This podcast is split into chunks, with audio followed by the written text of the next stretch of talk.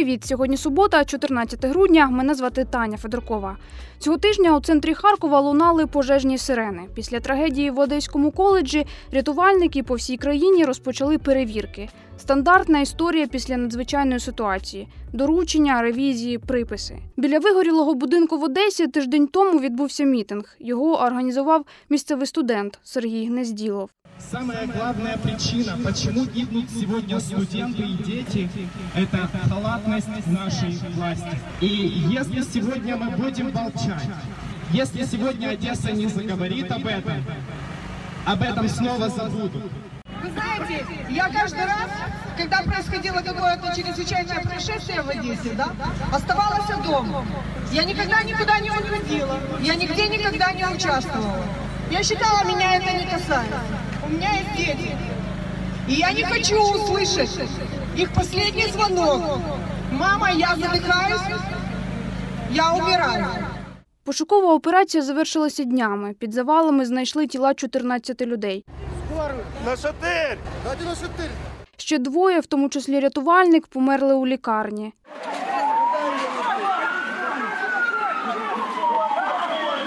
Начальника Одеського облуправління ДСНС відсторонили. Звільнення керівництва активні жителі Одеси вимагали після низки масштабних пожеж. Дитячий табір Вікторія у 2017-му, влітку цього року готель Токіо і тепер будинок на Троїцькій. Слідчі дії там вже завершили, розповів начальник слідчого управління Одеської області Сергій Шайхет. В ході проведення огляду місця події було знайдено та вилучено залишки електропроводки, які вже скеровані для проведення експертного дослідження. На Харківщині мають проінспектувати зо три тисячі об'єктів. Однією з перших стала школа імені Короленка, де навчаються і живуть незрячі і слабозорі діти.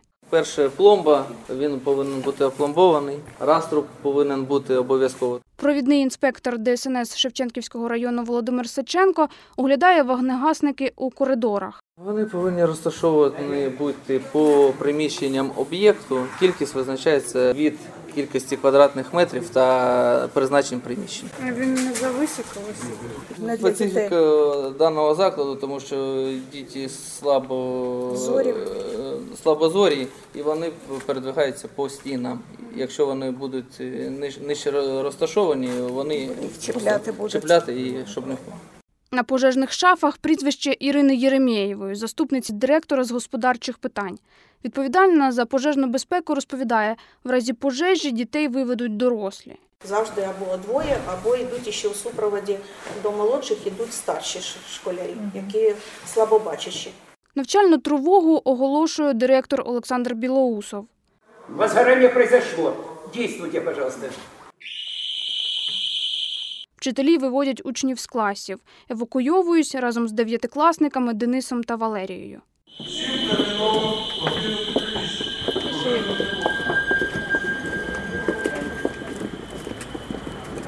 Вас зірвали чи готували до цього? Чи говорили? На- Нас готували з вчорашнього дня нас готували, але все одно дуже, дуже незвично. Наскільки ви впевнені, що знаєте, що треба робити, куди бігти, і наскільки адаптована будівля для того, щоб швидко Будівля адаптована дуже добре. У нас є сигналізація, з цим у нас все дуже добре, але знаючи себе, я почну дуже сильно панікувати. Я не впевнена, що я одразу почну бігти, рятуватися. Я думаю, що перше, що я почну робити, це панікувати, кричати і, просто стояти на місці. Ну, треба вдягтись, е, якщо на вулиці холодно, допомогти е, людям, які не бачать, е, і вивезти їх зі школи. Ми знаємо дуже добре, що треба робити, але стрес Основні правила ви Ну в так, курсі. е, так? перед тим як йти на канікули, е, у нас завжди е, остання лінійка в школі проходить і нам проводять інструктаж, як треба поводити себе в, е, в яких екстрених ситуаціях. Що зробиш, якщо от е, колега буде панікувати? Удар меня лучше. Візьму на руки і вин- і винесу з будівлі. Школярі шикуються на лінійці. Усі чекають приїзду підрозділів ДСНС. Сказали, что пожар не будет. Я всего лишь тренировка. А тебя никто и не спрашивает. Тебе сколько лет? Виктория Андреевна. Виктория Валентиновна. Ну что вы стоите и молчите, ребята? Вас называют 8 А. Що відбувається, дітям описують дорослі. Новая техника с лестницами, с выдвижными. Ну, вот, вы- пожарные в полном облачении выходят и э, через вход э, наш разгружают оборудование, такой этот рукав пожарный брезентовый раскатывают. Да, сейчас они. Про пожежу в Одесі з учнями говорили, каже вчителька математики Ольга Мацкевич. Як діти сприймають цю інформацію? Ну, по- діти як діти, сприймають по-різному. Треба просто знайти такі моменти і знай- знайти такі випадки, коли ти говориш, що це ти в цьому, ти це знаєш, ти це був недалеко. Вони приймають це краще, ніж ліпше десь на якій відстані. І потім, скажімо так, е, е, коли ти говориш, які діти загинули, що вони також віку, як ці діти. Тобто, ну це на це звертаєш увагу. Страх, паніки, як це подолати? Перше, ну чуємо звуки, звуки нам знайомі. Значить, це сигнал безпеки. Значить, ти повинен собі перш за все сказати, нічого не станеться, якщо ти зосередишся, заспокоїшся, візьмеш себе в руки і будеш робити працювати по певному алгоритму.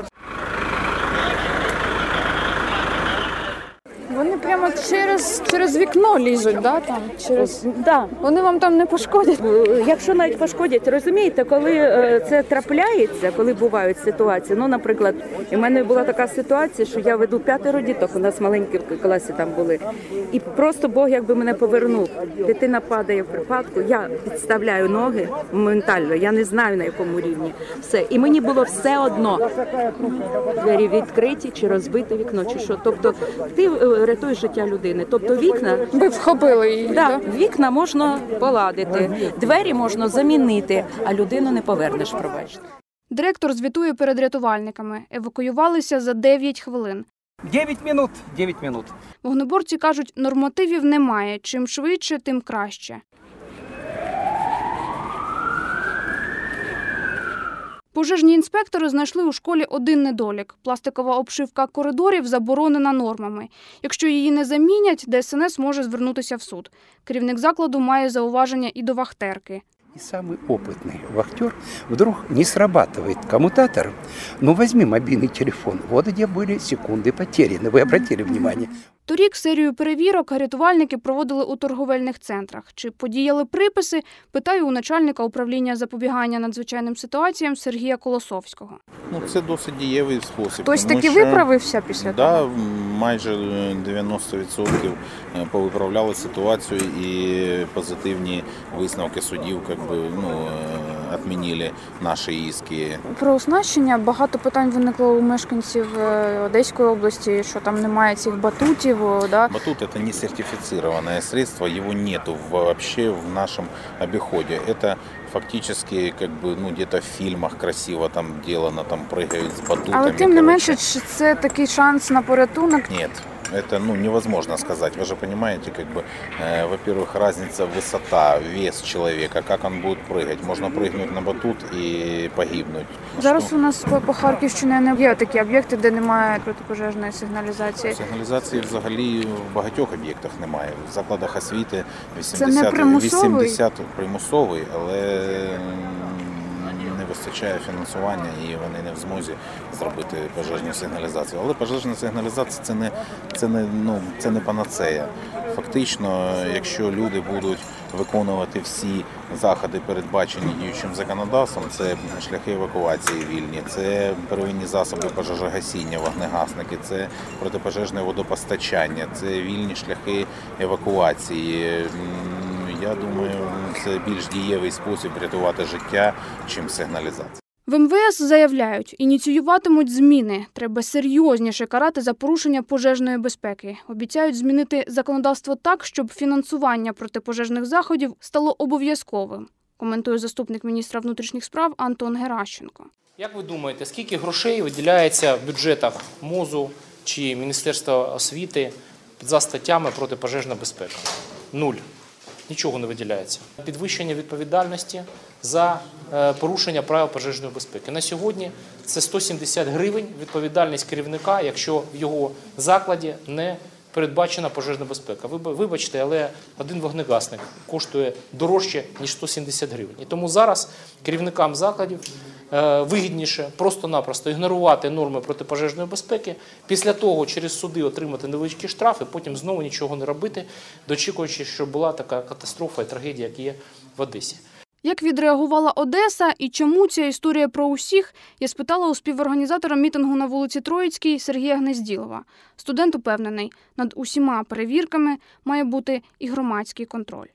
То щоб громадські організації і громадські об'єднання могли разом з пожежною станцією, органами, які перевіряють комплексно, прийти, написати акт, чи відповідає, чи не відповідає місце скупчення громадян правилам пожежної безпеки. Чи потрібні якісь спеціальні навички, щоб да, поход, як представнику громадськості перевіряти, чи цього ну достатньо базових Дивіться, я, я не говорю про те, що нам треба зараз громадянам України тинятись по об'єктах і говорити, що тут це неправильно. Ні. Я е, я говорю про перевірку, коли залучений представник пожежної, представник е, наглядових певних органів, а також у цю комісію, яка буде приходити на об'єкти, будуть включені представники громадськості. І хай експерти висловлюють свою думку, а громадськість моніторить на так би мовити, розумієте, от, наприклад, е, з цим же е, коледжем, який в нас згорів. Ну, типу, ми ж перевіряли, ну, типу ж, але виявилось, що офіційно перевірки остання була в 2014 році. Ну, типу ж, там висів ем, пожежний датчик, але він висів бутафорський, розумієте? І коли громадськість, коли е, не ну, не зацікавлена сторона, вона буде присутня там, то я думаю, що все ж таки це буде краще.